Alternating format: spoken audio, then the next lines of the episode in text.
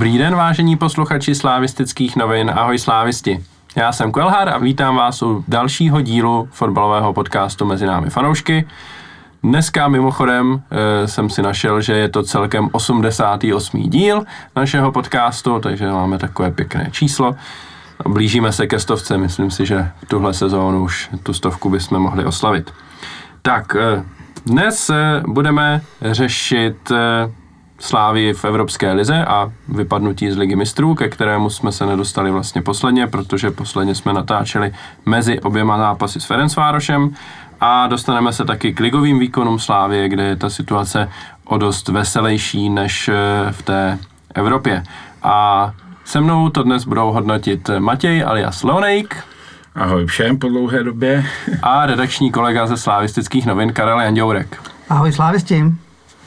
Tak a pojďme na to a začneme tou Evropou, protože e, to je, řekněme, aktuálnější téma, byť e, poslední zápas byl ligový s Baníkem, tak e, stejně každý řeší to, jestli Slávia je v krizi nebo není v krizi, protože má za sebou tři v zásadě zklamání v té Evropě po každém zápase odcházela ze hřiště nespokojená, ať už to byl ten první zápas v Maďarsku, kdy prohrála 2-0, Druhý zápas eh, s Ferencvárošem sice Slávia vyhrála, ale nebylo to k ničemu, protože to bylo jenom o gol. A po remíze z Legí 2-2 eh, jsme asi všichni taky byli nespokojení. Tak se vás zeptám, jak to vnímáte vy, jestli Slávia je v krizi nebo není v krizi, nebo je to přehnaný ta kritika, která se na Slávii snáší, nebo je to adekvátní? Matěj, můžeš začít. Tak, eh, tak já myslím, že v krizi, že by Slavia byla v krizi, se asi úplně říct nedá, protože, jak už si zmínil, v Lize, v Lize, v Lize ty výsledky vypadají solidně a byť možná ne úplně ty výkony, tak výsledky jsou fajn. A Eh, co se týče té pohárové Evropy, tam nás pravda eh, eh, ta forma nebo ta vyladěnost toho týmu úplně nepotkala. Tam se z mýho pohledu ovšem taky nedá mluvit o krizi. Prostě se to, všechno se tak sešlo, všechny ty zranění a prostě těch absencí je tam hodně a posily se prostě nestihly ještě pořádně zapracovat a tam, tam jako e, úplně krizí bych to nenazýval. E, počkal bych teďka na čtvrteční odvetu e, v Polsku a případně, případně by se následně dalo mluvit asi o krizi, protože nepostoupit přes Ferencvároš a ani přes Legi, to už bych, to už bych za malý, už bych malý vykřikníček tomu asi dát musel. No. Karla, jak to vnímáš ty? Tak já si taky nemyslím, že by Slávě byla v krizi jako takový. Já vnímám, že hlavním problémem je pořád ta nepovedená příprava, respektive absence přípravy jakékoliv. Já když se na to podívám ze široka, tak eh, si uvědomuju, že před dvouma rokama, když se poprvé hrálo, když poprvé začínala soutěž po nadstavbě, tak eh, trenér říkal, že je příprava velice krátká a pojal to tak, že víceméně první ligový kola jsme brali ještě jako přípravný zápasy. Taky to podle toho vypadalo, že jo. Vyhráli jsme sice na Teplicema 5-1, ale jinak tam byly tři výhry 1-0, kdy jsme přestali velké šance soupeře ve Zlíně, Olomouc měla penaltu na nás a do toho přišla remíza v Karviní, ale na zápas s Kluží se šlo až po šestém kole, kdy už se vyhrálo Budějicí 3-0 a to mužstvo se stihlo nějakým způsobem připravit a vyladit. Před rokem to bylo úplně jiná situace, že jo? Tam zase naopak nám zasáhl covid, takže jsme 10 dní byli v karanténě před ligou a do ligy se pak vletělo mm, velkýma výsledkama. Vyhrálo se 6-0 v Budějovicích, Teplice dostali pětku, Příbram trojku. Tam šlo o to, že ty hráči si těch 10 dní víceméně jakoby odfrkli a potom měli sílu e, naskočit a byli odpočetí do těch prvních kol, jenomže po měsíci, kdy měli čerpací tvrdý přípravy, najednou to šlo pryč, že jo? Tam pak byla, tam přišel Mytiland, po něm zoufalý výkon v Ostavě, kde jsem se štěstím vyhrálo 1-0 v zápětí prohra v Berševě. A pro nás bylo dobrý víceméně, že se přerušila liga a že jsme měli šanci zase to všechno dotrénovat a vrátit zpátky. No a to letošní model to bylo něco zase úplně nového.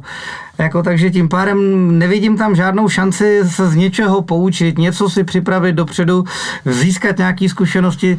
Jestli jsme letos měli mm, reprezentanty vynechat z jakýkoliv přípravy a hodit je tam rovnou, aby teda jako byli odpočinutý s tím, že se dotrénují posléze, nebo jestli naopak reprezentanti neměli mít žádnou dovolenou a měli rovnou začít trénovat bez rovnou po to, co skončil, co skončilo mistrovství Evropy. Ne, netuším, ale já vnímám hlavně tohle, že tohle je ten hlavní problém a v tuhle chvíli už eh, vidím, že, ten, že to mužstvo se výrazně zvedá a já věřím tomu, že prostě září, říjen už se bude patřit k těm mužstvům, jak jsme ho znali loni. No. No, pokud bychom mohli eh, soudit na základě zápasu s Ostravou, tak to vypadá, že už jsme se zvedli dostatečně na to, abychom tu legii v odvetě porazili. Tak uvidíme, jak to ve čtvrtek dopadne. Ale já se vrátím ještě k tomu vypadnutí s Ferencvárošem, protože to je přeci jenom takový moment, na který se bude ukazovat asi nejvíc, protože to je hned na začátku sezóny neúspěch. Slávia si dala za cíl postoupit do základní skupiny ligy mistrů, to se jí nepovedlo. A může za to právě dvojzápas s Ferencvárošem a Otázka teď je, jestli to bylo jenom čistě na základě toho prvního zápasu, kdy to bylo hodně nešťastný, kdy jsme tam dostali dva góly, anebo v tom druhém zápasu dali jsme gól celkem rychle v prvním poločase, takže bylo dost času dát ten druhý, aby se to dostalo aspoň do prodloužení. Slávia měla velký tlak, nakonec se to nepovedlo, tak eh, kde vidíte nějaký příčiny, nebo proč prostě se to nepovedlo, proč ten druhý gól tam nepadl, protože já za sebe musím říct, když jsme dali ten první gól ještě v prvním poločase, tak jsem byl prakticky přesvědčený o tom, že to jako dotáhneme minimálně do stavu 2-0 a pak eh, jsem skoro nemohl uvěřit tomu, že se to, že se to pak nepovedlo, jo, protože když potřebujeme dát gól a hrajeme na, na tribunu Sever a máme takový tlak, že soupeř se nedostane přes půlku skoro, tak je to škoda, že, že se to prostě nepovede. Matěj, jak jsi to vnímal?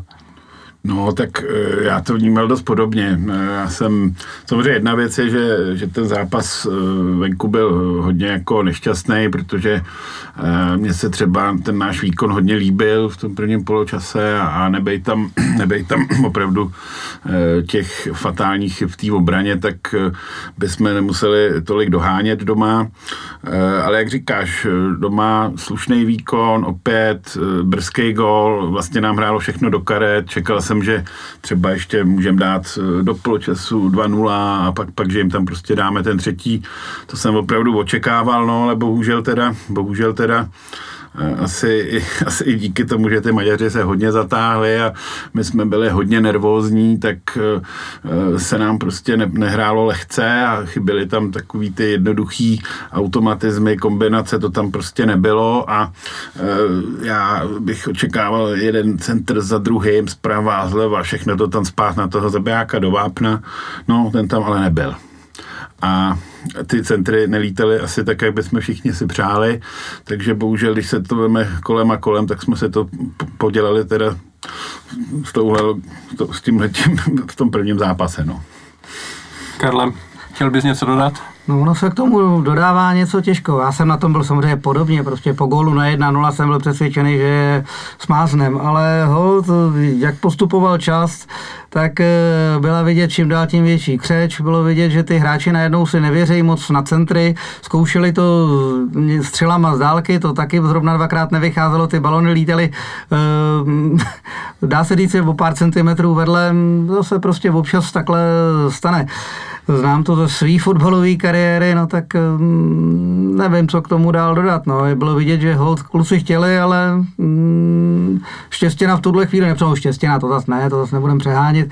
Tam prostě chyběly centimetry, chyběly tam ty kousky, které ty hráči mají, když uh, jsou v úplné pohodě.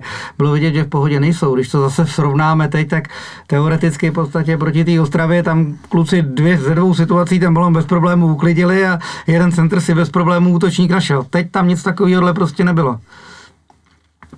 No, eh, dodejme, že eh, Slávia není zdaleka jediný favorit, který se takhle jako natrápil, až vypadnul eh, z předkola ligy mistrů, protože podobně dopadl Olympiakos, který byl určitě velký favorit proti Ludogorci a vypadl Crvená zvezda, vypadla s Tiraspolem a Tiraspol následně dal trojku i Dynamu Záhřeb, který vypadá, že vypadne taky a nedostane se taky do základní skupiny ligy mistrů. Takže tam opravdu hodně favoritů v těch zápasech, ve kterých by opravdu měli ukázat, že jsou lepší než soupeř, tak ukázali, že to není tak jednoduchý. Eh, a konec konců Salzburg se hodně trápil s Brandby, myslím, že nakonec vyhrál 2-1, tuším, ale e, přestříleli soupeře snad asi, já nevím, 25-1 nebo tak nějak, ale, e, ale prostě ty góly tam nemohli nasázet a dali, tuším, gól ten vítězný v poslední minutě nebo tak nějak si si ten zápas dobře pamatuju. Takže e, opravdu ty předkola jsou těžký, nejsou těžký jenom pro Slávy, jsou těžký i pro další týmy, další favority. Když se posuneme teď dál k tomu, o co vlastně Slávia teď bojuje, tak to je základní skupina Evropské ligy. A ty varianty jsou tedy dvě, buď přes Legii postoupíme a budeme hrát základní skupinu Evropské ligy, anebo s Legií vypadneme a budeme hrát základní skupinu konferenční ligy.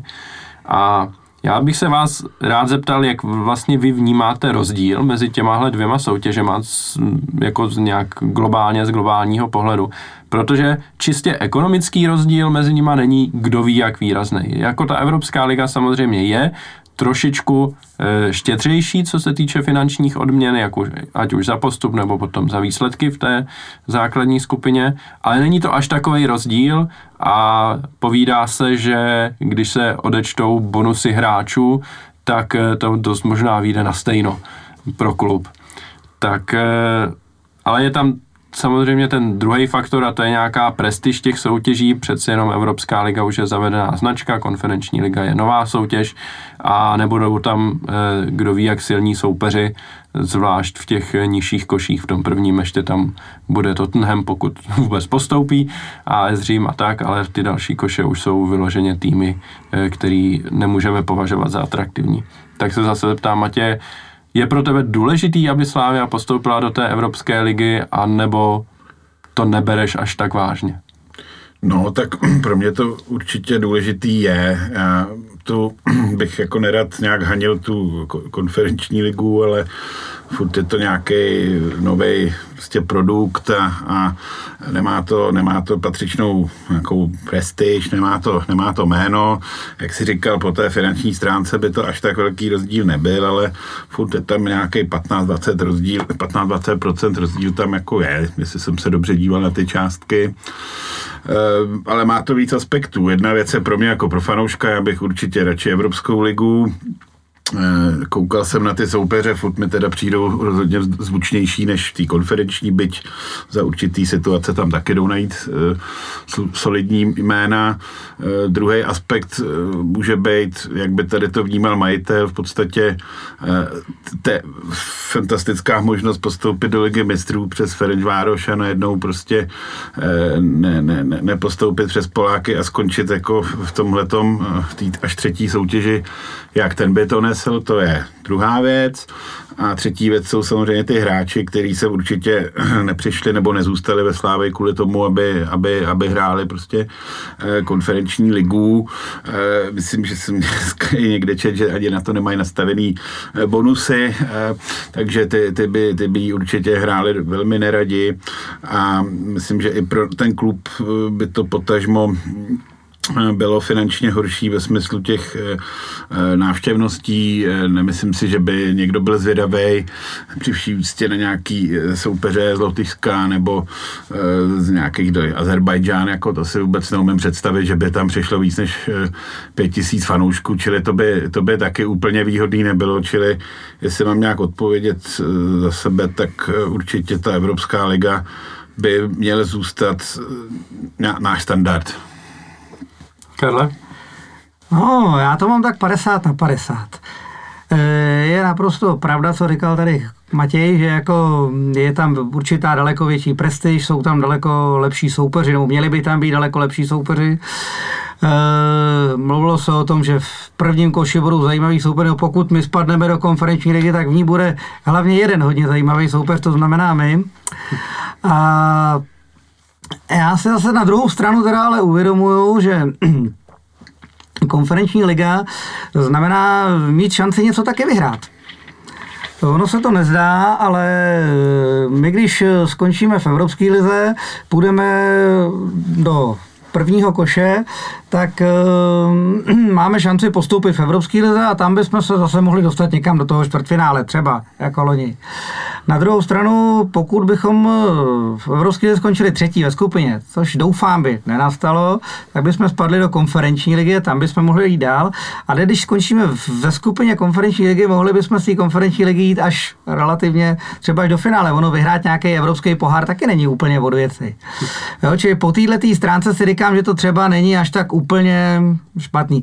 Beru samozřejmě to, že mm, klub je nastavený na to, že bych rád hrál ligu mistrů. Majitel chce, předpokládám, že i Etoro k nám nešlo proto, aby nás eh, jak si vidělo v konferenční lize. Na druhou stranu si nemyslím, že by hráči byli nějak, jako že nechtějí hrát konferenční ligu. Hráči by byli nešťastní, kdyby se do Evropy nepostoupilo vůbec.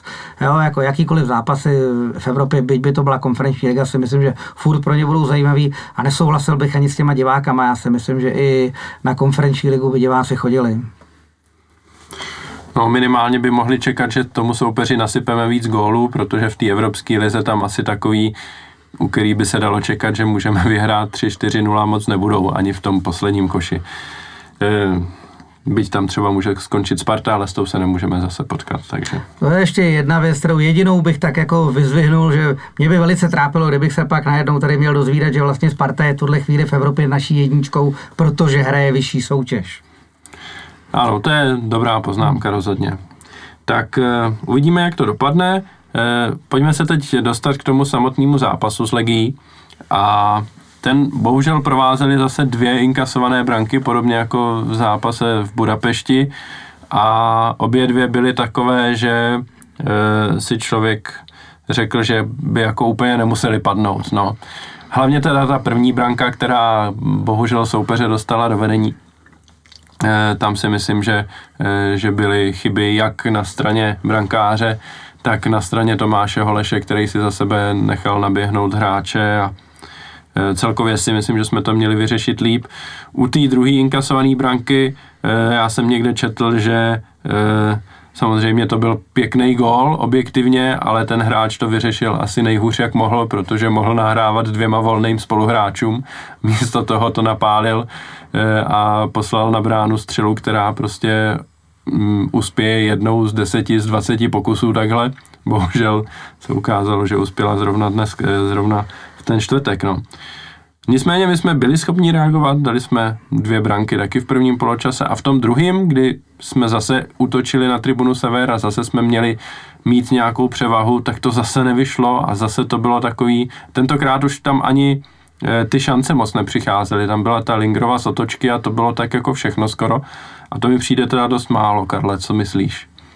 Málo to je, samozřejmě, tak uh, opět to bylo v situaci, kdy jsem věřil tomu, že jakmile jsme srovnali na 2-2, takže ve druhé půli už jako to bude o něčem jiným nebylo. Zase se tam doběvila křeč, ona tam ještě byla, mám pocit, celkem slušná pozice pro Stanča, který to ale řešil střelou z první a trefil střed brány, jestli se nepletu. No, je to zase o tom, že když teoreticky srovnám tenhle výkon s výkonem proti baníku, no tak Tady je jenom o tom, že tam Legie opravdu ze dvou šancí dala dva góly. To bylo no, něco, na co jsme dokázali zareagovat a už jsme nedokázali zareagovat dál. Zase tam byla velká křeč v té závěreční fázi. Někdy jsem měl pocit, že prostě hráči sami ani nevědí pořádně, nechce se jim do centru, vidí, že tam nemají vysokého hlavičkáře, tak se zkouší prokombinovat. Kolikrát to zkoušeli středem, což často bylo odsouzený k neúspěchu. Je otázkou, no, jestli eh, to celé bylo daný eh, důležitostí utkání, nebo jestli je to o tom, že ta Legie prostě brání líp než Baník Ostrava, nebo jestli to bylo tím, že zatímco Legie přijela bránit, Baník si to s náma chtěl první, podle prvních dojmů rozdat jako rovnej s rovným a záhy zjistil, že to jen tak nepůjde. To je otázkou. Matěj, eh, jak ty si vnímal ten zápas a zeptám se i na to, jestli si Ondřej Kolář zaslouží takovou porci kritiky, kterou, které se mu dostalo. Tak ten zápas jsem vnímal asi jako vy, podobně. Prostě, a zase, zase velký chyby v obraně. Troufám si tvrdit, že u toho prvního gólu ty Poláci moc dobře věděli, co dělali a myslím si, že to zcela záměrně takhle dali prostě na ten střed, protože prostě jestli, jestli jsou trošku profesionálové, tak se dívali na naše předešlý zápasy a na výkony, na výkony Golmana a moc dobře věděli, že, že tam prostě na, tom, na těch stoperských postech eh, eh, se ty hráči točej hodně, takže myslím, že to byl prostě naprostý záměr a, a, a ten, ten druhý gól, no tak tam prostě ty hráči, tam možná měl někdo líp vystoupit, ale to je těžký, protože za sebe propadli, eh, za sebe propadli potom úplně vzadu. Uh, takže hm, k tomuhle, k tomuhle to, to prostě mě mrzí, že to takhle dopadlo. No a ta druhá eh, část té otázky, jenom kdybychom ještě osvěžil. No na koláře, jestli si zaslouží tu kritiku, nebo je to přehnaný? A já to řeknu asi takhle. Některé ty kritiky na těch sociálních sítích mi přijdou trošku přehnaný. Já sám vidím e, taky prostě, že takovýhle chyby dřív Ondra nedělal a e, určitě byl spolehlivější. E, já si myslím, že od té doby, co na něj byl ten zákrok prostě se zápasem z Rangers, tak ten Ondra ještě tu loňskou sezonu nějak dochytil prostě v nějakém, nějakém prostě amoku, adrenalinu a, a, a to jsem slyšel tak v létě, dostal do toho samého místa znova ránu. A mám trochu obavu, že ten kluk teda za prvý ztratil to sebevědomí a nejsem si úplně jistý, jestli prostě on ne, nepoznává teďka nějaký, nějaký následky tedy, tedy, tedy toho zranění, protože mně prostě přijde, eh, že ztratil periferní vidění, vidění že se rozhoduje pozdě o půl vteřiny a eh, to dřív neměl. A což třeba Myslím si, že bylo teďka vidět u toho prvního gólu té legie. Dřív jsem přesvědčený, že by tam vylít a i kdyby to bylo za cenu nějakého faulu, tak by prostě vylít z vápna, nějak by ho tam zprasil nebo něco. Myslím, že by tam ale spíš byl dřív a to si právě myslím, že bych přesuzoval té pomalejší reakci tomu perifernímu vidění, který fakt on možná už tolik nemá. A já bych se ho tady jako chtěl trošku zastat, protože to není žádná sranda. E, takový, po takovémhle zranění e, on ten tým za posledních x let podržel a právě proto je i celkem logický, že teď e, pan Trpišovský ho i nechal chytat s tím baníkem a potažmo ve čtvrtek, že mu dá opět důvěru. A v případě, že by to nevyšlo, tak už pak to bude eh, jako možná zralý na to opravdu eh, ho nechat eh, odpočinout, bude i repre přestávka, takže aby se dal dokupy. Takže já bych, já bych ho jako nechtěl tolik kritizovat. Myslím si, že fakt ty následky tam jsou a když by to prostě nešlo, tak se, tak se hold bude muset nějakým způsobem dát si na chvíli přestávku a, a nějakým způsobem to doléčit a um, natrénovat si to znova a to není nic jednoduchého. Já bych tomu jenom ještě trošičku, já se přiznám, že nemám moc vlásce tyhle ty, tohleto hledání vyníka, vždycky takový to, že, že obecenstvo chce krev, chce někoho, kdo to zavinil.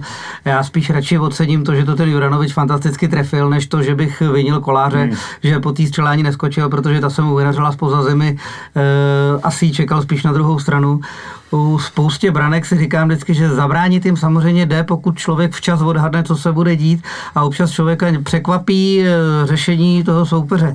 I u té první branky si myslím, že když jsem se na ní koukal, já jsem stal za bránou na tribuně Sever, takže mi v první fázi přišlo, že ty Poláci to hráli na jiného útočníka, který v určitý fázi začal prohrávat svůj běžecký souboj se zimou a v tu chvíli Kolar zacouval zpátky v domění, že mu to zima ťukne, ale on tam z druhé strany právě spoza toho Holeše zasprintoval ten druhý. To právě byl si myslím, že byl moment, kdy eh, to na první pohled může vypadat, on se byl rozhod, ale v druhé fázi, když se člověk roz, takhle rozsedne to podívá, tak řekne, hele, on třeba v první chvíli viděl něco úplně jiného, než eh, co pak vidí člověk v televizi, když to má zpomaleně a z gautě se na to tak kouká a říká si, no jo, no já bych to udělal daleko líp, takže asi takhle já bych eh, v tuhle chvíli tu kritiku toho Ondry považuji za přehnanou. Jo.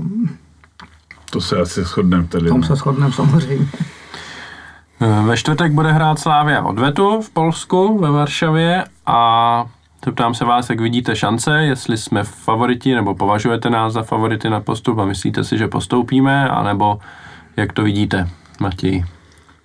Tak eh, kdyby nebylo včerejšího zápasu, tak bych asi ty šance viděl pro nás tak 45 ku 55.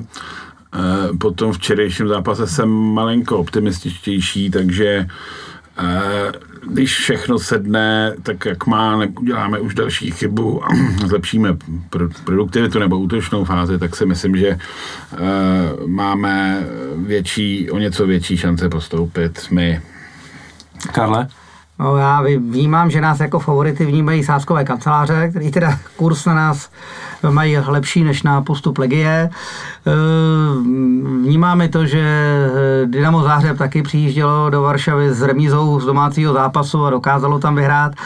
Takže netvrdím, že jsme favoriti, myslím si, že to je prostě zápas je v tuhle chvíli v poločase, je vyrovnaný a bude záležet na tom, komu se podaří mm, střelit první gol, komu se podaří do toho zápasu líp vstoupit a víc ho kontrolovat jste mě, pánové, trošku překvapili, tak to budu muset říct já. Já myslím, že jsme jako favoriti docela velcí na postup.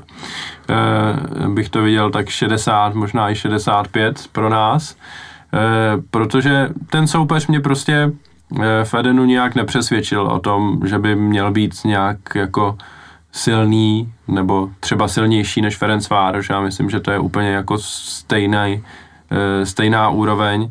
A protože si myslím, že přes Ferenc Vároš jsme měli jasně postoupit, tak si myslím, že i přes Legii máme jasně postoupit. A je fajn, že jsme aspoň ten první zápas neprohráli, že ten soupeř nemůže prostě od začátku jenom bránit a taky bude muset myslet na to, jak, jakým způsobem střelit branku. A souhlasím s tím, že první branka může ten zápas e, rozhodnout a to především v tom, že pokud ji dáme my, tak si myslím, že jako postoupíme zcela jistě. Pokud ji dostaneme my, tak to bude těžký, ale i tak si nemyslím, že je to ztracený a myslím si, že bychom mohli být schopni i ten zápas otočit. Takže já jsem vlastně před tím zápasem docela optimistický, byť mi to není úplně jako já vlastní. Já nepoznávám, Ondro. No, přesně. Ale... Co si snět, já chci taky. ale prostě uh, přijde mi, že jsme prostě favoriti, no. Uh, a související otázka samozřejmě je na sestavu, v jaké nastoupíme, protože už několikrát zmiňovaný zápas proti Baníku jsme odehráli s několika náhradníky a některé hráče jsme šetřili. Takže myslíte si, že budou hrát ti, kteří teď třeba do toho, do toho zápasu nenaskočili? Matěj? Jo, já myslím, že jo, ale myslím, že zásadní změna bude v té obraně, že uh, Oscar prostě uh, má stopku, uh, vrátí se Bořil, Kudela se vrací, to je asi jako nejzásadnější změna podle mě naše a pak si myslím, že ty, co seděli a nezasáhli vůbec, můžeme se bavit o Nikovi, příklad, tak ty budou, to si myslím, že budou hrát od začátku. Ehm, těžko říct, jestli tam eh, třeba nechá Samka, já si to osobně nemyslím, ale mám takový tušení, že se ještě budeme od kdo bude v útoku, protože mi něco říká, že by mohl nastoupit prostě z nuly na 100 krmenčík. Tak to by bylo hodně pikantní. Já za sebe musím říct, že čekám, že by mohl hrát Standa Tecel zase od začátku a jo. Krmenčíka bych čekal spíš tak jako na druhou půli nebo tak. E, ale zeptám se, Karle, tebe ještě, jak ty to vidíš? Já s tebou souhlasím, protože mm, Krmenčík je přece jenom útočník, o kterým doufáme, že pozvedne naší produktivitu a že to bude ten hráč, který dá gol z ničeho. A v zápase, který začíná víceméně za nerozhodného stavu, nepotřebujeme úplně dostat do hry hráče, který dá gol z ničeho. To by, to by se mohlo stát v závěru, kdybychom potřebovali ten mm, souboj nějakým způsobem zvrátit. Takže já předpokládám standu od začátku. Pokud to bereme tak, že tedy Honza Kuchta je mimo hru, mm, si je v nemocnici s levinovými kamerama, já to neznám, ale znám lidi v okolí, o kterých vím, že jaksi to není žádná legrace. a mm, Šranc se nám osvědčuje jako hráč spíš ze strany, potažmo z podhrotu, takže klidně se nebojím toho, že Standa bude na hrotu, utahá patřičně soupeře a potom, kdyby to opravdu hořelo, tak může už nastoupit Krmenčík. Ono se kupovali jsme ho proto, nebo přiváděli jsme ho proto, aby hrál Evropu, ne proto, aby nám tady prosadil podzim na hlavičce, takže předpokládám, že už snad, když už byl napsán na soupisku, tak je aspoň nějaký předpoklad, že nějakých pár minut zvládne. Tak. Jinak z toho zbytku tam nevím jak Samek samozřejmě, ta, je to teď v tuhle chvíli strašně lákavý téma, protože zahrál špičkově a kdo ví, jako když v Chenku postavil do základní sestavy Trpišovský krále, tak jsem si taky ťukal na čelo v první fázi, říkal, co to má být, prostě střed zálohy, souček král, že jo, teď tam jako není nikdo tvořivý a Ej, hele, vyhrálo se tam 4-1, takže teď může přijít něco podobného. Samozřejmě předpokládám, že Niko Stanču si oddechnul jenom proto, nebo proti Ostravě nehrál proto, aby naskočil základu. Uh, uvidíme, kdo naskočí jako druhý stoper. Jestli se zranil Kačaraba a Zima byl taky psán, jako že je lehce nakřápnut, tak jestli bude muset hrát Holeš na stoperu, tak se najednou zase třeba i místo pro Samka uvolní. No já budu doufat, že Kačaraba to rozchodí, i když teda ten pád na ty záda eh, potom Almášiho faulu co jsem, když jsme se bavili eh, s Alanorem vlastně na, eh, na tribuně, tak jsem říkal, že já bych za to klidně dával i červenou, protože to jsou strašně nebezpečné zákroky. Eh, tak doufám, že to rozchodí, no.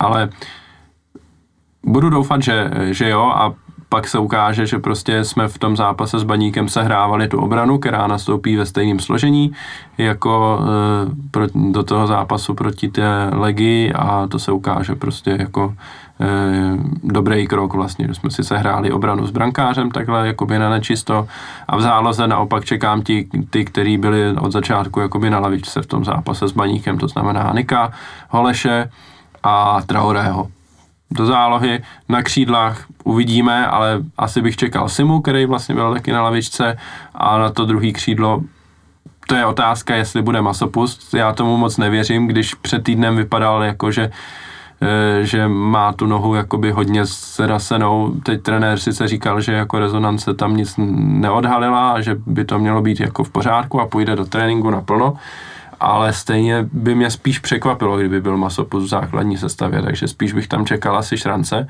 ale pokud bude Masopus, tak budu příjemně překvapený. Hmm, a já to nemluvím o tom, že se nám docela líbil Ekpaj, byť ve sportu dostal známku 5, ale hodně lidí si ho chválilo. Mně se taky líbilo, co dokázal na té straně vytvořit.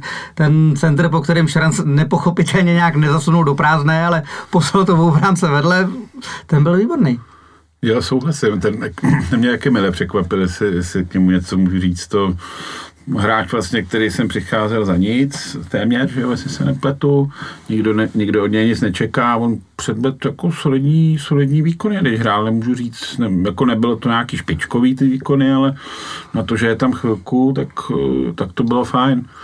Ale doufám, že ten masopust jako bude no, s tím Bahem. Mě se jako, ty, ty dva mě musím říct, jako i přes naší e, údajnou krizi hodně baví, ty automatizmy, co oni se tvořili a jak se tam furt prohazujou a, a, a celkově mi přijdou dobrý a když tomu přidáš když tomu teďka přidáš, eh, že by Kudela měl zase šéfovat eh, obraně, tak by to mělo pomoct i Golmanovi a, a to jsem předtím ještě možná zapomněl říct, když jsem hodnotil toho koláře, to je vlastně náš takový další hráč, že jo? tím, že hraje to libero a on to teďka nehrál několik zápasů, počty míče na něj ani nedávali, tak já doufám, že se tam prostě ten tým, eh, že se ten tým vychytá teďka s plnou fanfárou do toho Polska, aby jsme fakt už hráli bez nějakých výraznějších handicapů. No. no já bych vlastně chtěl jakoby eh, tohle vypíchnout, že člověk prostě, když se podívá na ty hráče, který vypadají, že jsou k dispozici, tak prostě má důvod k tomu optimismu, jo? Že prostě Holeš se zlepšuje, jde, jde prostě nahoru, byť teda včera ho tam, kdo to byl, ten záložník Kaloč, tu, tuším, že ho tam obešel a střílel pak a Kolář musel, vy, musel vytáhnout tutový zákrok. No, e, ale Holeš se mi líbí, Traore si myslím, že hraje líp než třeba celou minulou sezónu skoro teď, nebo velkou část minulé sezóny, tak teď se mi taky líbí. Niko si udržuje kvalitu a, a máme tam prostě i na, na lavičce, jak jsme, jak jsme říkali, jako těch křídel i když máme zraněného plavšiče, i když máme zraněného, e, já nevím, Ševčíka, který je teda spíš do středu, ale taky by mohl hrát z křídla, Olajinka je zraněný, tak i přesto prostě máme tam varianty, který tam můžeme nasadit a nemusí jakoby zklamat, takže uvidíme, jak s tím hrotem útoku, no, ale pokud tam bude e, aspoň Standa Tecel a Krmenčík k dispozici a Kuchta s otazníkem, hmm. ale si byl ne, v neděli v nemocnici, tak já to moc nevidím, no, jak říkal Karel. No. Ale třeba kdyby to rozchodil a mohl hrát aspoň chvilku, tak by to taky bylo super. No, no levidový kamery se nerozcházejí, jo. to je potřeba rozbít. on, už, on už tam ležel v té nemocnici opakovaně, že jo, teďka mm. s těma kamerama. On to říkal, eh, to proběhlo na tiskovce včera po zápase, říkal trenér, že, eh, že už tam s tím ležel před minulýma zápasama No a pak teda z těch odehrát většinou až průběh zápasu, že mohl nastoupit, no třeba. E, ideální by bylo, kdyby mohl třeba jít na první poločas a na, na, na druhý pak jako případně nastoupit ten krmenčík. musel na druhý do nemocnice. No, no, s tím, že to může skončit s prodloužením, tak je lepší ho dát vlastně do základu, protože kdyby ho člověk střídal v jo. 60. minutě a on pak prostě ve 105. už nemohl zase a musel, musel být zase dolů, tak by to bylo takový blbý. No. No, jenom při tom výčtu těch zraněných tady je krásně vidět, jak je důležitý mít ten velký a široký kádr. To, co nám dneska kritizoval Mádl, že se dostáváme jako do objemu jako Sparta za éry Stramačonyho, to nás v podstatě v tuhle chvíli zachraňuje a drží nám to ten optimismus. Karle, ty nevěříš odborníkům? Jak kterým, člověče? to, já myslím, že už jsme podobné eh, story a pohádky slyšeli před loňskou sezónou sezónou, že máme moc hráčů a tamhle to, tady to. No, že se nám nevejdou do kabiny. Se nám nevejdou do kabiny a, a já nevím co všechno a kromě vlastně toho, že nejspíš teďka aktuálně odejde Musa Famburen, tak ty hráči všichni mají tam svý místo. A vem si i toho Standu Tecla, že jo, to se taky říká, jo, jo, e, ten už jsem, ten tady nemá co dělat. Má tam co dělat, protože když, když nám jde, když nám prostě chče do body, když to tak řeknu, tak on je vždycky schopen nastoupit a, a pomoct. A to je důležitý. A on hlavně drží i, jo, on je, no, se o něm mluví jako, že je jeden z lídrů toho mužstva v kabině. To je to samé, když se podíváme, dneska vyšlo ven video z kabiny, jak tam Přema Kovář rozdává drzy hráčům, který odehráli nějaký jubilejní utkání, jak tam potom blbnou s tím daným samkem, tam je vidět prostě, že ten Přema Kovář, i když už je to prostě golman číslo čtyři, už se dává na tribuně, už řeší e, součinnost Slávě s Vlašimi, tak furt je tam strašně důležitý prostě pro tu atmosféru atmosféru v té kabině, protože ten klub drží pohromadě. Tak a Poslední téma, který s tím souvisí jenom okrajově, ale zaznamenal jsem na Twitteru, že bychom ho mohli probrat, jsou návštěvy na zápasy, eh, na zápasy v Edenu. A protože byly dvě, eh, dva domácí zápasy v Evropě a jenom jeden v Lize, tak to zařadíme sem pod evropské eh, okénko. A na zápas s Ferencvárošem přišlo asi 15,5, jestli si dobře pamatuju. Na zápas s Legií o trošičku míň, 14,8 a teď je na baník necelých 12 tisíc diváků. Berete to jako, že to jsou nízké návštěvy, anebo si myslíte, že na to, jaký jsou podmínky, je to jakoby v pořádku? Nebo jste třeba čekali jako vyprodáno. Já musím říct, že jsem jako i přesto, že, e, že jsou prostě povinný e, ty očkování, aby se tam člověk dostal a těch tři tisíce nějakých vyhrazených bylo spíš jenom pro permanentkáře, taky tak jsem čekal, že e, aspoň na ten Ferencvároš bude vyprodáno. Úplně vyprodáno nebylo, ale na druhou stranu ty čísla nejsou zas tak jakoby malý jako jinde, takže já jsem tak jako e, spokojen s mírnou výhradou, že by to asi mohlo být i lepší. Ale nemysl, nemyslím si, že ty návštěvy jsou jako vyloženě nějak nízký nebo ostudný. Matěj.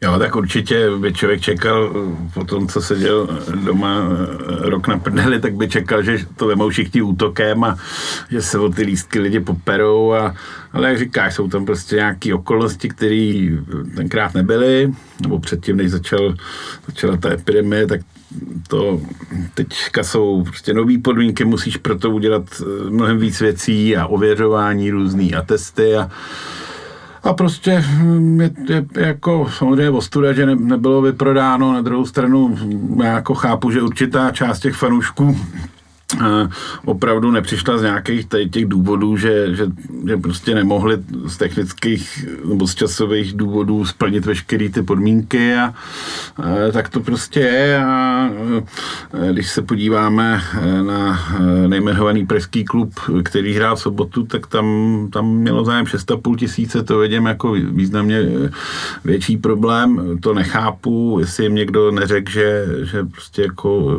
se tam může, může naplnit plný stadion, nevím.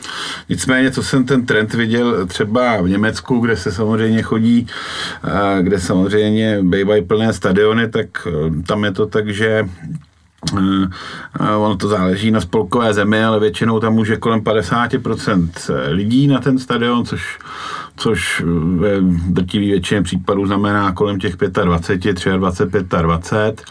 No a ani v Německu, eh, i v Německu chybí tak třetina lidí na těch, eh, aby naplnili tu, tu, ten plný stadion s tou poloviční kapacitou, takže ty lidi, část lidí může opravdu být ještě, můžou být opatrný, můžou se třeba bát tam chodit a, a, a může jim to prostě ty nepříjemnosti kolem toho, ne každý se umí rychle vyřešit a, a tak to tak je. A mm, na, na tu legi mi to přijde taky 15 tisíc, jako je to fajn, mohli by být být víc, ale dobře, furt je to hezký číslo a, a na ten baník eh, jako když veme člověk okolnosti a všechno, tak je to furt, furt si myslím, že to je solidní návštěva, ale taky mě to překvapuje. Taky bych čekal osobně větší zájem, ale hold lidi se chovají jinak.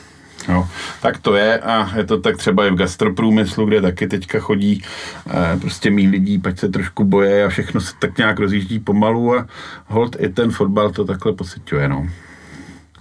No tak já bych upozornil ještě pak na jednu věc, ono z baníku přijel skoro plný sektor, to znamená teoreticky slávistů tam bylo méně než těch 11, jo, tam já nevím, kolik má sektor hostí, asi 14 let nebo takovouhle nějakou kapacitu, jo, že tam zase všechna čest fandům baníku, že prostě dorazili.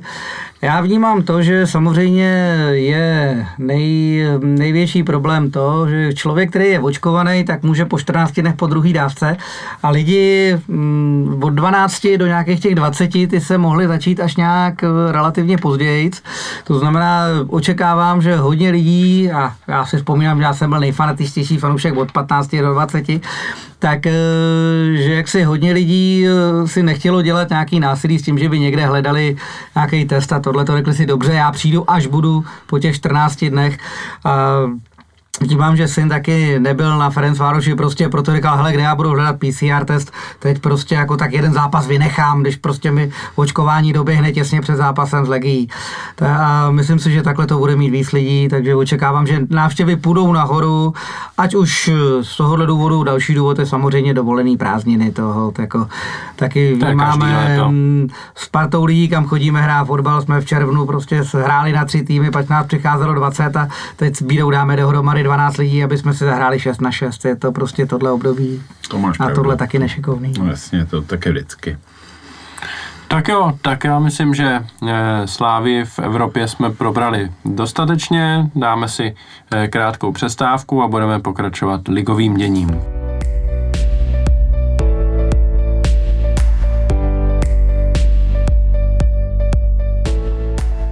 V Lize Slávia zatím je stoprocentní a je to díky dvěma výhrám venku, který jsme eh, řešili v minulém podcastu a od minulého podcastu Slávia vyhrála v Mladé Boleslavi 2-0 a doma v tom několikrát zmíněném zápase s Baníkem vyhrála 4-0. Tak eh, první téma nemůže být nikdo jiný než Daniel Samek, který já se vám jako přiznám na tvedo úplně. Já když jsem viděl tu sestavu, kterou jsme poslali do zápasu s Baníkem, tak jsem byl rozhořčený, protože jsem si myslel, že vysoce hazardujeme s výsledkem z tohohle zápasu a protože čekám, že v souboji o titul se nebude ustrácet body ani na naší straně doufám a ani na straně soupeřů a každý ztracený bod by nás mrzel víc než třeba jako jiný sezóny, tak jsem si myslel, že to byl prostě hazard zbytečný. A říkal jsem a psal jsem to do naší skupiny eh, jedný, že prostě jakákoliv sestava, která má samka, není nejsilnější možná sestava. Pak jsem se teda, teda eh, připomněl, ať mi to omlátí o hlavu poprvé, když jsme dali první gol, po druhý, když jsme dali druhý gol a pak už jsem mlčel celý zbytek zápasu. Tak se pojďme pobavit o Danielu Samkovi, který v šestém zápase e, za A tým Slávě e, vsítil první ligovou branku a k tomu přidal krásnou asistenci na vítězný gol Standy Tecla. Tak e, co na něj říkáte a má už jako regulérní místo v tom A týmu a říká si o to, aby hrál pravidelněji třeba než doteď, Karle? Já myslím, že určitě. Jako já vždycky takhle vzpomínám, že jsem viděl začínat Radka Vejbla a Vláďu Šmicera a vždycky jsem si říkal, jo, jakmile člověk vidí tohohle toho mladého kluka, vidí mladého kluka, vnímá, že do toho mužstva zapadne a nedělá tam nějaký nesmysly, tak okamžitě, okamžitě ho brát jako plnohodnotného hráče A týmu. Dan Samek už, když nastoupil proti tomu Jablonci a když hrál proti Budějovicím poslední kolo na jaře, tak jsem si říkal, jo, a máme dalšího hráče, který ho můžeme používat do rotace. Netvrdím, že úplně hráče do základu, to zase by mladého kluka mohlo nějakým způsobem sešrotovat, aby ho člověk šoupnul hnedka do derby nebo někam, ale na druhou stranu pomalinku ho tam pouštět pomalinku, ať, ať si zvyká nastupovat zápasu do zápasů prostě proti slabším soupeřům. Baník nebyl zrovna z těch slabších a on to odehrál naprosto fantasticky. Mně se líbil i proti té legy, tam za začátku měl dvě docela šikovný průnikový přidávky, pak trošku zpomal a začal ten balon spíš vracet dozadu, ale furt to nebylo o tom, že by udělal nějaký nesmysl, že by prostě o nějaký balon přišel nebo takhle. Přišel mi eh, lepší víceméně v tuhle chvíli než jeden jiný nejmenovaný hráč, který u nás v jednu chvíli vypověděl smlouvu a odešel do Plzně, takže já bych od, už jako na začátku sezóny, když jsem viděl, že dostal třináctku a je, bráne je prostě vyfocen jako plnohodnotný hráč mužstva, jo, proč ne? Jo, tak 13 je samozřejmě fantastický číslo, to je den, kdy jsem se narodil. Dokonce v pátek, takže z tohohle hlediska souhlasím, že to je šťastné číslo. Ne, ale vážně, Eh, je dobře, že po dlouhé době máme hráče, který, mladého hráče, který je schopen nejenom teda naskočit v 83. minutě za stavu 4-0, ale který je schopen snést eh, nebo unést velký tlak a já jsem včera cítil, eh, ta nervozita by se dala krájet a asi když jsem viděl sestavu, tak vám asi nebudu tady ukazovat hodnocení té sestavy, to jsme se tak posílali s kamarádama a známýma. Um, nicméně eh, považoval jsem to za risk, že nastoupil a taky jsem si myslel, že trenér neví, co dělá. Nicméně eh, včera se ukázalo, že jsme si ty obavy asi dělali zbytečně, tak asi zcela určitě a, já si myslím, že minimálně v Lize v těch eh, zápasech by mohl i v některých hrát opět základů a mm, určitě by mělo být i priorita aby, aby pro ten realizační tým, aby hrál, protože opravdu já už nepamatuju, kdy jsme měli takhle mladýho hráče, který ale zároveň už má poměrně jako komplexní vlastnosti, není línej eh, jako se vrátit, no bojuje, eh, má úžasný standardky, což, což, což nemá, což nemá let, který, kolega, který má o pět let více a, a, a o něko, bere několik násobně více, to jsem dlouho neviděl, takovýhle standardky bys na, na, na Tecla, jak to rozehrál krásně, to, to jako vypadalo hezky a to jeho zakončení, eh, to mluví taky za vše. Ten hráč si prostě věří a Eh, vlastně to ani nedává logiku, protože byla na nás kritika, nedařilo se nám úplně a on, on to odehraje úplně suše, suverénně, až, až jako si říkám, no, že ty mladý je dobrý tam dávat do toho stavu 4-0, aby se, aby čuchli k tomu, přičuchli k tomu, aby se svezli třeba na té vlně úspěchu, tak on, on se nebál teda to rozhodnout rovnou a veškerý klobouk dolů a minimálně v Lize ho chci vidět, nechci říct těch jednodušších zápasech, včera to byl těžký a ustál to klidně, ať hraje, ať hraje v Karviní, jako ať hraje. A v pohárové Evropě samozřejmě uvidíme pak, eh, kde skončíme, v jaké skupině, v jaké lize. Ať, ať, ať si přičuchne k tomu, prosím pěkně.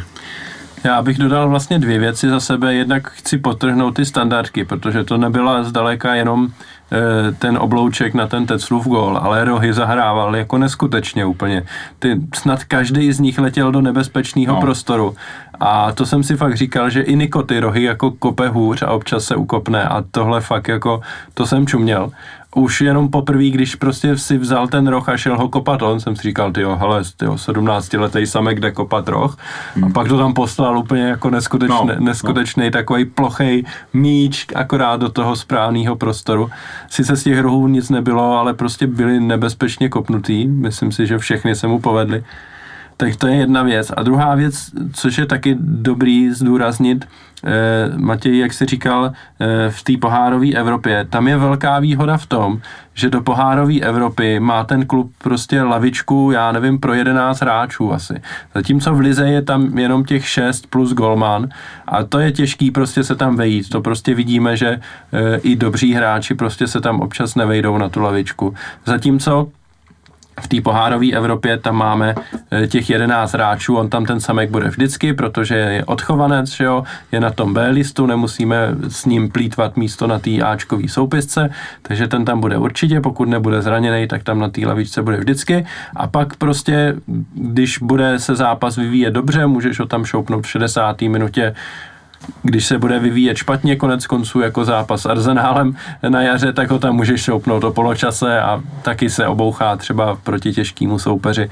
Jo, takže mi to přijde jako velmi dobrý a super rozhodnutí nakonec od eh, realizačního týmu, že si ho vlastně nechali pro to, eh, pro minimálně tenhle podzim.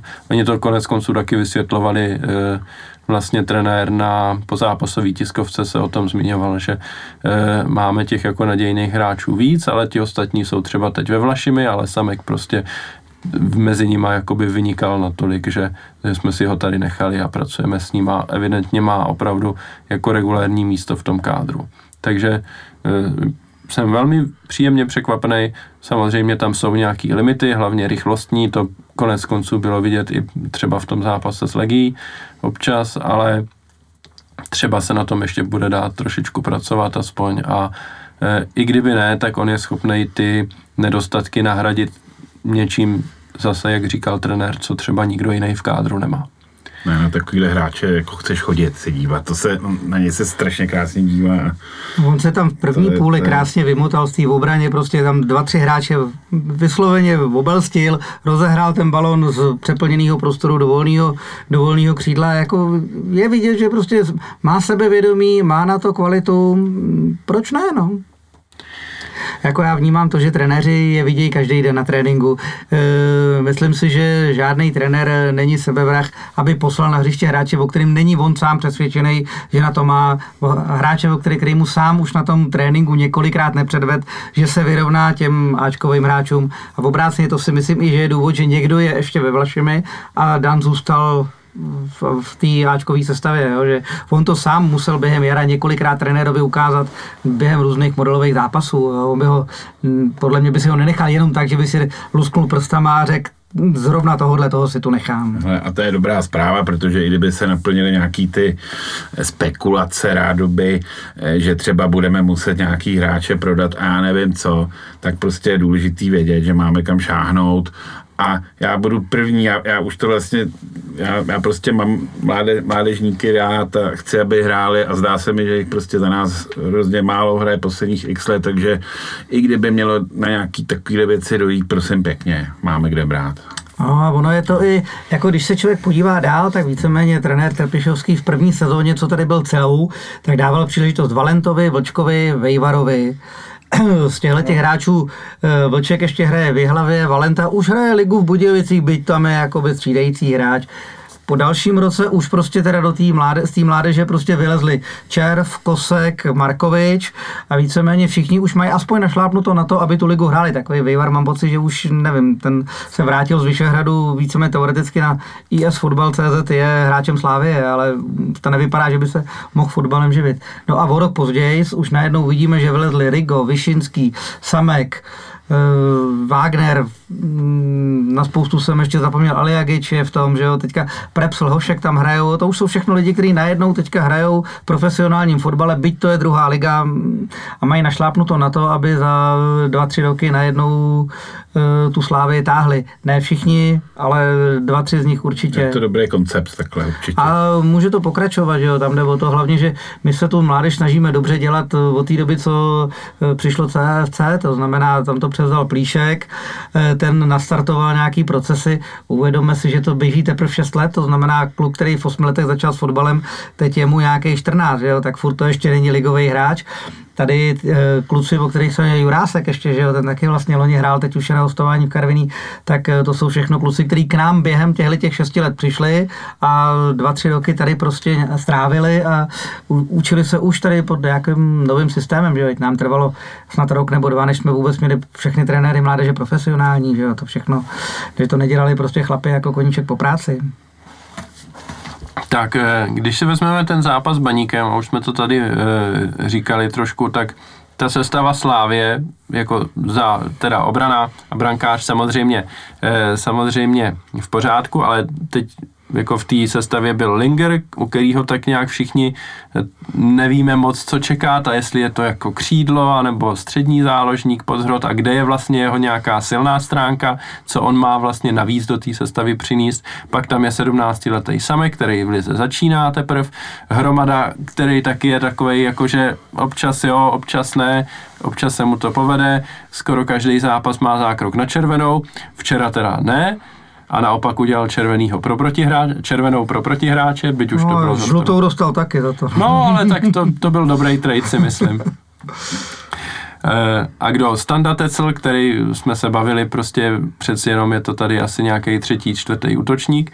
A proti nám Baník, který a byl... ještě Ekpaj na kraji, to a, taky nebyla úplně ano, běžná, běžné Ek, jméno základní sestavy. Ekpaj, který nehrál vlastně v Budějovicích a přišel jako volný hráč, který dva roky nehrál ligový fotbal skoro. A proti nám Baník, který byl v Laufu a který mu chyběl teda Tetour, který se zranil, ale tak eh, toho nahradili Jánošem, což si myslím, že je jako papírově by mělo být spíš zlepšení než zhoršení. A pak jim chyběl Buchta, tuším. A to je tak jako jediný hráč ze základu, bez kterého hráli. Takže minimálně na papíře to vypadalo, že by prostě Baník měl být minimálně vyrovnaný soupeř. A my jsme je jako natolik přejeli, že až oči přecházeli, tak eh, byl přece jenom ten baník jakoby i jako špatný, nejenom, že Slávia byla tak dobrá, ale i baníku, že ten zápas jako nesedl vyloženě, nebo jak, jak to vnímáte? To přece není jakoby samo sebou, že prostě takováhle sestava Slávě, jako e, tady trenér Smetana potom po zápase říká, že Slávia byla ve všem lepší, lepší a je, že je to jiný svět a tohle a tohle, ale tak, takhle by to přece nemělo být jako nejsilnější sestava baníku versus jako vyloženě sestava od zálohy dál náhradníků Slávě. A já si myslím teda, nebo můj první dojem byl, že jsme postavili slabší sestavu a že teda přenecháme soupeři iniciativu a budeme hrát na breaky. A tím je trošku, že zkusíme unavit v první půli, tímhle do druhé půly nastoupí ta, že těch pět hráčů, kteří budou střídat, tak prostě budou ty top, který nahradějí prostě tu ofenzivní složku u nás.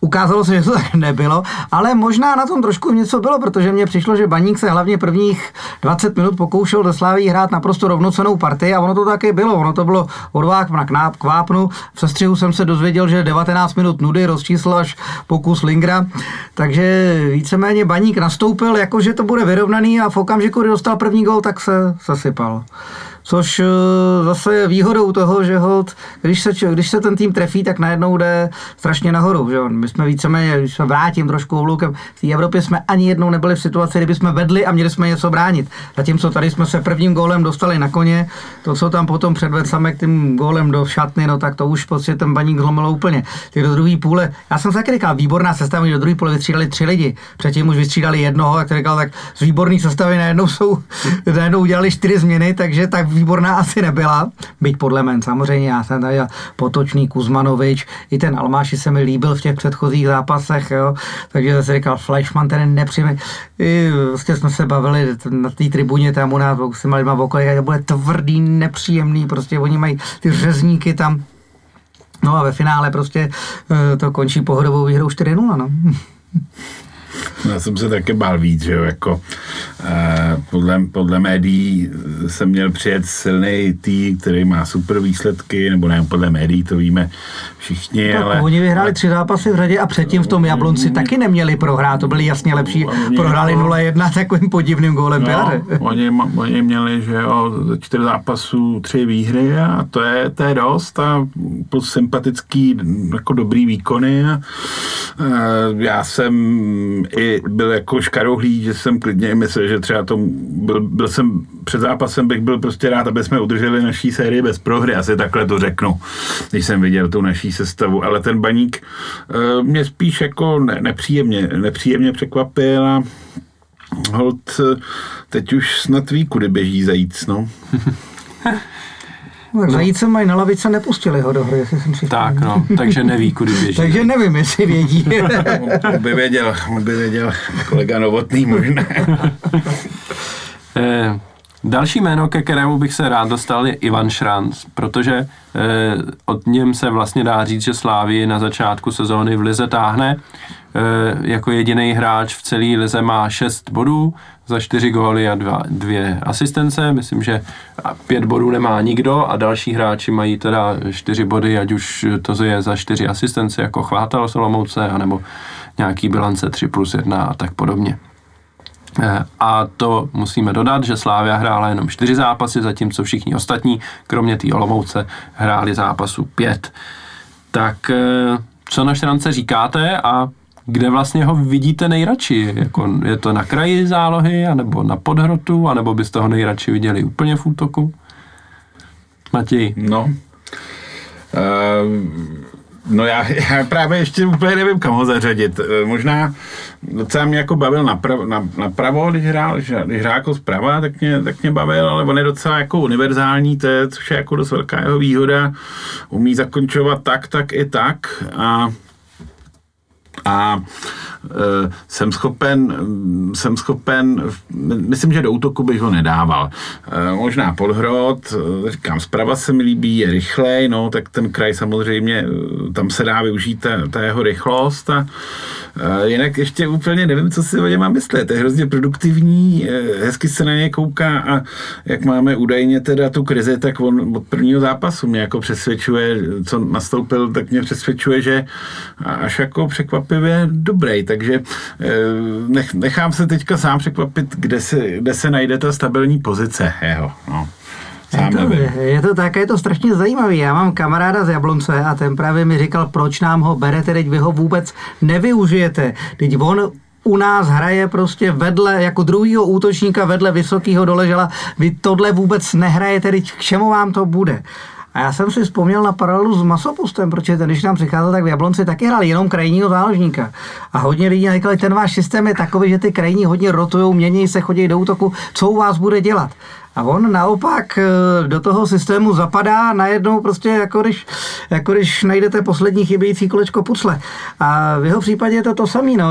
Na něm je právě nejvíc zábavný to, že on začne, pozic, začne v útoku, v průběhu hry přijde Kuchta, tak se posune na kraj, potom přijde Oscar, tak se posune na podhrot a mm, všude má tomu týmu co dát. Podle mě to je naopak právě na tomto hezký. Já si vzpomínám, když já hraju velký fotbal, tak nastoupím na kraji zálohy a potkávám se tam jenom s krajním záložníkem soupeře. V podstatě si můžeme povídat, na konci se už můžeme vyměnit adresy, telefony, protože o sobě víme všechno. Zatímco on tady dokáže prostě obsáhnout všechny ty útoční pozice, to je nádherný, mně se to hrozně líbí. Což je skvělý je pro, pro ten klub, protože jsme nečitelný, že díky Ano, tomu. přesně tak, je to, je jako- způsobuje to velkou nečitelnost svý ofenzivní to, složce. jako, no. Nám to dává určitý takový další jako faktor X, což je fajn, super, super nákup. Jako. Budeme mu přát další branky. Mě tady Karel teďka připomněl ještě jiný jméno, který taky vlastně nejlíp hrálo na pozici toho druhého útočníka, to byl Matoušek, kterýho jsme kupovali, že jo, s příbrami a pak se strašně řešilo a my, i my tady v podcastu jsme několikrát řešili, že prostě my na tenhle post nehrajeme a on na všech ostatních postech je poloviční a v zásadě zbytečný. A teď jako bereme Štrance, jehož je to taky nejsilnější post, ale on ten Štrance je fakt jako dobrý i na těch ostatních jiných postech a to je ten hlavní rozdíl. No, že prostě on není jenom vyloženě jednodimenzionální hráč, ale umí, umí prostě zahrát všude. No, za Matoušek bohužel takhle, že jo, nezáří ani v tom Liberci nějak zvlášť v tuhle chvíli, jo, ani na ostatních, ani v tom Jablonci nebyl nějak, že by si člověk říkal, jo, tohohle hráče chci, aby se rychle vrátil, protože se mi tam líbí. No, já si myslím, že to už je ztracený případ. Asi ano, no, Se to bohužel. To se obávám taky, tam ta, psych, tam ta hlava není v pořádku a tam asi nepomůže ani psycholog už. Jako, Tak, eh, pojďme to směřovat k závěru, ale máme tady ještě předtím několik témat. Eh, Jedno z nich, ke kterému se musíme dostat, je pyrotechnika na konci zápasu, která zápas přerušila na nějakých dobrých 10 minut. A samozřejmě to je tématem mnoha diskuzí o zápase, protože když už nemůžeme kritizovat výkony Slávě, tak budeme kritizovat aspoň eh, tribunu Sever. Tak se zeptám vás, jak jste si to užili, Eh, A já možná začnu, protože eh, já jsem teda seděl na té novinářské tribuně, která je vlastně na levé straně západu, té hlavní tribuny, blíž k tribuně sever. A musím říct, že tohle jsem ještě nezažil. Jako chodil, chodím do Edenu dlouho, vlastně od otevření, ale takový obří dým, který člověk viděl, jak se na něho valí a teď postupně se blížil a blížil a během asi 30 vteřin teda přišel opravdu a zavalil to tak, že člověk viděl tak na pět metrů na každou stranu od sebe, tak eh, to jsem musím říct v Edenu ještě nezažil.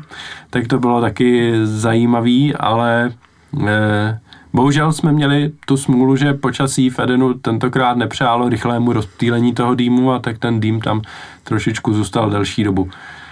Zeptám se vás, jak vy to hodnotíte a vadí vám to, nebo to berete jako fakt, se kterým se musí žít? Karle.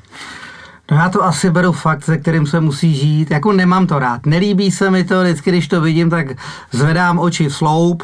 Teď jsem byl rád, že sebou mám respirátor, protože jsem měl co nadspat na tu papulu. Teď jsem samozřejmě, já ví se o mě, že chodím těsně vedle, těsně vedle tribuny Sever, jakoby do sektoru 111. Sedím tam teďka vedle té plachty, která nám tam otravuje život, nevím, co tam dělá teda ta plachta. Tak eh, vždycky, když vidím ty kluky, jak si nasadí tu kuklu a teď drží v ruce prostě ten, ten aby je nikdo nemohl ani identifikovat,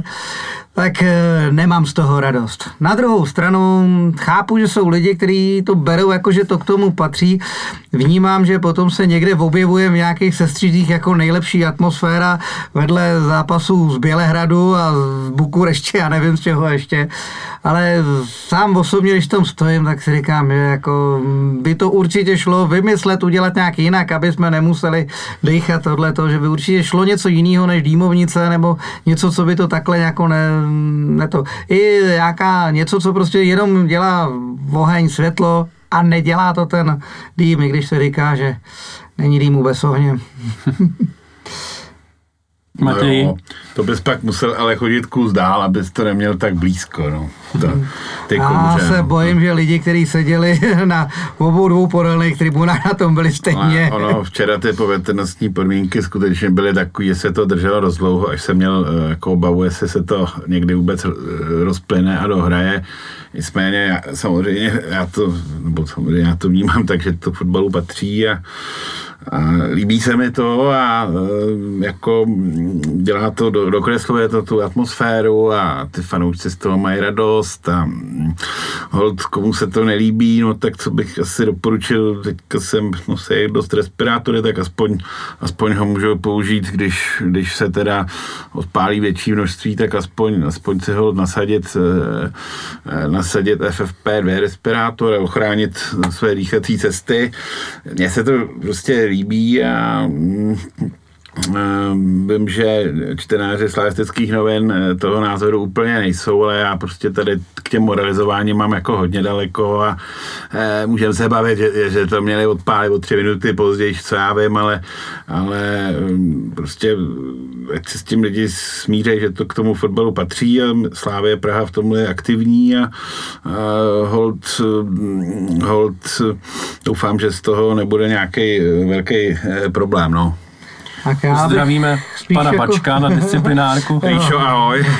já bych se teda spíš přimlouval, no, kdyby se to podařilo vždycky trefit na ten závěr poločasu, kdyby se to povedlo takovým způsobem, aby to začouzení opravdu přišlo v okamžiku, kdy sudí ukončí půli a jde se, jde se do kabiny, by to prostě bylo jedno, já si vzpomínám, že jednou to chlapi zkusili, že opravdu ve 43. minutě tohle to spustili, že ten bláznivý sudí nastavil dvě minuty v první půli a rázem to bylo stejný, jo, že vlastně zase se zápas přerušil a Pambaček měl hory, no, tak um, já bych radši tohle, no, klidně, kdyby se to spustilo před děkovačkou, jo, to tam, jo, ale během toho zápasu je to prostě bohužel něco, co ten zápas může narušit a může nám to způsobit, že já nevím, jaký jsou podmínky pro kontumace, jestli může rozhodčí ale když se to do 20 minut nerozptýlí, tak prostě odpískávám zápas a vy jste prohráli 0-3. Hele, já si myslím, že jako nedávné zkušenosti hovoří o tom, že ti rozhodčí evidentně po celém světě mají, e, mají pokyn dohrávat zápasy, pokud to jenom trošku jde. Takže pokud můžou diváci zmlátit hráče Marseille a škrtit je a pak stejně se dohrává zápas, nebo má se dohrát zápas a ten rozhodčí tam chce ty hráče nahnat zpátky, i když se hodinu a půl nehraje asi, tak si myslím, že tady, co se týče toho dýmu, tak prostě se čeká, čekalo by se tak dlouho, dokud, dokud by se dalo hrát. Jo. No, na druhou stranu je vidět vyloženě, že to nebyla ta, že jo, to, nebyl, to není věc, že si tam někdo pronese dýmovnici a podpálí, to je o tom, že tohle bylo celý připravený choreo, to znamená patrně i s vědomím Eh, když ne Slávě jako takový, tak eh, toho nejužšího vedení, tribuny a mm, jo, ty dýmovnice nikdo nepronášel po kapsách, jako to není o tom, že by na ní narazil někdo, kdo tam prohmatává diváky při vstupu, to prostě bylo, to je připravený z nějakého skladu tam, to jako hold je mm, součástí velkého, velkého show, no. No já to beru tak, že prostě tohle patří k těm jakoby velkým zápasům a samozřejmě Slávia s Baníkem jedním z těch velkých zápasů sezóně je. E, ocenil bych, že, e, že pánové a přátelé e, Ohně a Dýmu si to nechali na ligový zápas a ne na zápas v Evropě, kde by ta pokuta byla asi výrazně citelnější a možná by to mohlo výst k zavření tribuny přeci jenom na té UEFA už máme nějakou pověst a můžeme tam být v nějaký podmínce nebo kdo ví co. Zatímco v Lize jsme teďka jako na zápasech dlouho nebyli, tak třeba to pan Baček zase začne počítat od nuly a všechny ty škraloupy předtím jakoby eh, už eh, na ně nebude brát zřetel, takže začneme za tohle nějakou pokutou v rámci, já nevím, 60-70 tisíc. Jsem zvědavý, jak to dopadne. Já se bojím nějaké podmínky s tím, že co si budeme povídat. Ještě nás čekají na podzim větší ligové zápasy, minimálně jeden a ještě ten vlastně budeme hrát Ale derby hrajeme venku, venku, ne, no, myslím, tak to je no. dobrý. Tak nevím, a z Plzní hraje možná Plzní, doma, ale za Plzeň není takový rival. Jako a s Králíkama hraje u nich, myslím, ne? Takže, no. To si nepamatuju, abych pravda. Ale to je možná nebezpečnější zápas než mám Plzní. Pocit, no. že jo, takže prostě baníkem to tak by muselo. No. no. Takže tím bychom to mohli uzavřít asi tuhle diskuzi. A další téma, eh, který bychom mohli ještě otevřít, než, eh, než dnešní povídání ukončíme, jsou hráči, na který se nedostalo i přesto, že jsme, že jsme hráli s hromadou náhradníků. A to je Mats Madsen a Ayham Usu, kteří tentokrát nebyli ani na lavičce náhradníků. Usu tam několikrát byl a v předchozích zápasech a myslím, že chodí na lavičku i v zápasech evropských pohárů, takže ten vypadá, že je zdravý, odehrál několik zápasů za Bčko, Macen konec konců taky hrál za Bčko minimálně ten první zápas. Nastoupil v Boleslavi, ne? Eh, a v Boleslavi nastoupil na pár, na pár minut no. v závěru zápasu. Takže vypadá to, že oba jsou zdraví asi, minimálně nemáme informace o opaku a jak si vysvětlujete to, že třeba zatím nedostali tolik příležitostí, e, myslíte si, nebo hodnotíte ty jejich přestupy jako nějaký flopy úplný, anebo je prostě brzo na to ještě, Karle? Já myslím, že ještě brzo. Jako já si vzpomínám na spoustu přestupů, kdy ten hráč začal zářit až po půl roce, po roce, kdy se v podstatě, nám ho chvilku trenerský štáb skovával. Myslím si, že to může být případ Ousova, nebo jak se to správně vyslovuje. Eh, u něj eh, to beru tak, že hlavní přestupový cíl na stopera byl šerif Sinian, pokud jsem to pochopil dobře, tak jsme byli domluvení ze všem a na všem, akorát, že Molde chtělo ještě předtím získat náhradu a když ji nezískalo, no tak ho prostě nepustili, s čímž jako um, už jsme příliš nepočítali. Tam, co jsem četl všude, tak všude se psalo o tom, že není otázkou, jestli ho přivedeme, ale kdy bude představen. Takže potom už se sahalo po e, nějakých dalších variantách, které jsme měli k dispozici. A já předpokládám, že v době, kdy jsme věděli, že podepíšeme Siniana, tak jsme, nebo kdy jsme si byli jistí, že podepíšeme Siniana, tak jsme neschánili nikoho dalšího, protože to by zase pro nás, podle mě by nám to udělalo spíš zlou krev, kdyby jsme měli rozjedaný další dva, tři hráče a pak řekl, hele, sorry, tak ten první nám vyšel. Takže tohle to byl trošku e, nákup na poslední chvíli, kdy nám to spíš přijde, že ten hráč bude zajímavý do budoucna. Macen, nevím, to je zajímavá postava z toho hlediska, že my jsme si ho vylídli už před rokem a on místo k nám šel jinam. A je otázka, jestli za ten rok se něco u něj nezměnilo natolik, že třeba v tuhle chvíli ještě opravdu není připravený nastoupit. Je možný, že to bude podobný flop jako Matoušek, ale to je, na to je ještě brzo. To se prostě může za půl roku najednou ukázat, hele, tenhle hráč najednou vyletěl, protože si tady půl roku zvykal, to jsme už tady taky několikrát měli, že v podstatě, že teoreticky i Ondra Kudla, když nastoupil, tak eh, první půl rok víceméně na něj tady lítali jeden hejt za druhým a občas se objevil na pravém beku, občas se objevil e, jako defenzivní záložník. Měli jsme tady dvojici Ngadeu Deli, tak nikdo prostě nechtěl Kudelu, co by to, co by tady dělal. A on najednou, když se zranil, nastoupil v Teplicích a ukázalo se, že máme třetího špičkového stopera do party. To samý může být s Macenem.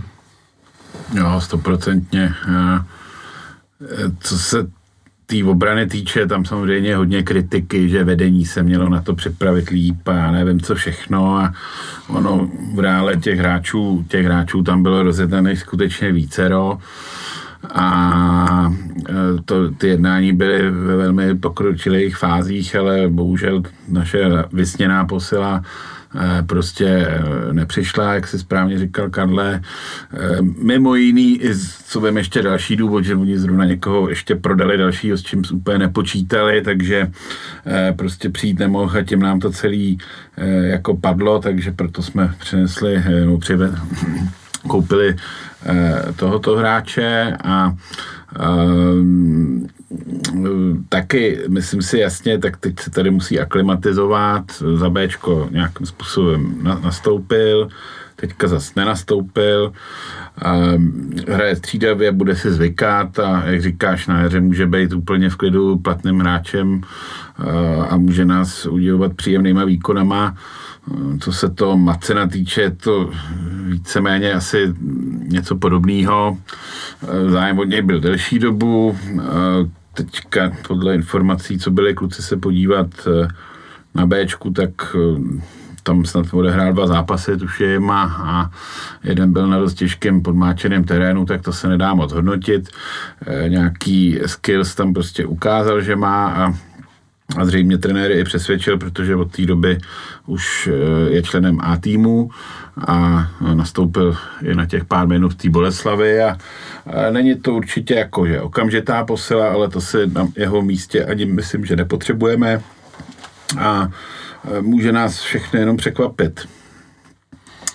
Tak. Doufám, že příjemně.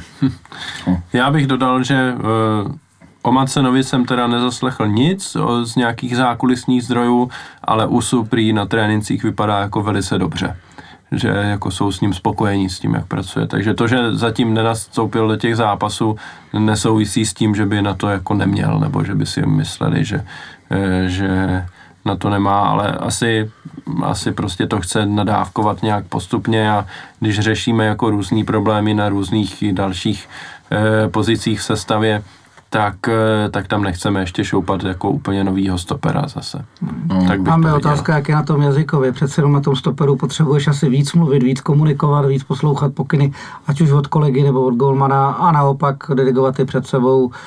Hmm No, tak snad, Vezměme si, že Ingadeu, když nám přišel, tak v podstatě eh, na stopera ho přiřadil zpátky až Trpišovský. Jo. Tak... Titulovou sezónu odehrál na defenzivním záložníkovi. A... Tak kudy, kudy něco umí anglicky, tak snad... A otázka je, snad, jako... Snad ho trošku doučí. Eh, tam je otázka, jako předpokládám, že Švéd bude umět anglicky, ale co já vím. Švédi umějí dobře anglicky. Já vím, já tomu věřím, že jo, ale... Tak jo, tak já myslím, že jsme to dneska probrali zleva zprava. Eh, co jsme neprobrali, tak na to se dostane třeba příště zase. Takže já poděkuji Matějovi alias Leonejgovi za účast v dnešním podcastu. Já děkuji tobě za pozvání a bylo mi potěšením tady s váma pokecat. Děkuji i Karlovi. Já taky děkuji při mý ukecanosti, je to potěšení vždy si někde popovídat. Tak a děkuji i vám posluchači, že nás posloucháte. Další díl podcastu bych naplánoval někdy do reprezentační pauzy, do té doby budou jenom dva zápasy, Odveta s Legií a ligový zápas v Karviné, ale bude tam taky los základních skupin, takže... Typovačku. Jo, a mám tady, Karel mi připomíná, že mám e, připomenout typovačku na slavistických novinách. Pokud netypujete, tak m, mm, tentokrát chceme nalákat co nejvíc lidí, tak se můžete ještě zapojit určitě. A vzhledem k tomu, že ceny pro vítěze vždycky řešíme až na konci sezóny, tak vám neřeknu, o co se hraje, ale eh, nejlepší, eh, nejlepší účastníci vždycky dostanou nějaké ceny z fanshopu. A většinou se je předáváme osobně, takže nás poznají osobně tím pádem. Ano. Hlavně Karla teda. tak a to už je úplně všechno. Díky moc, mějte se hezky a ahoj.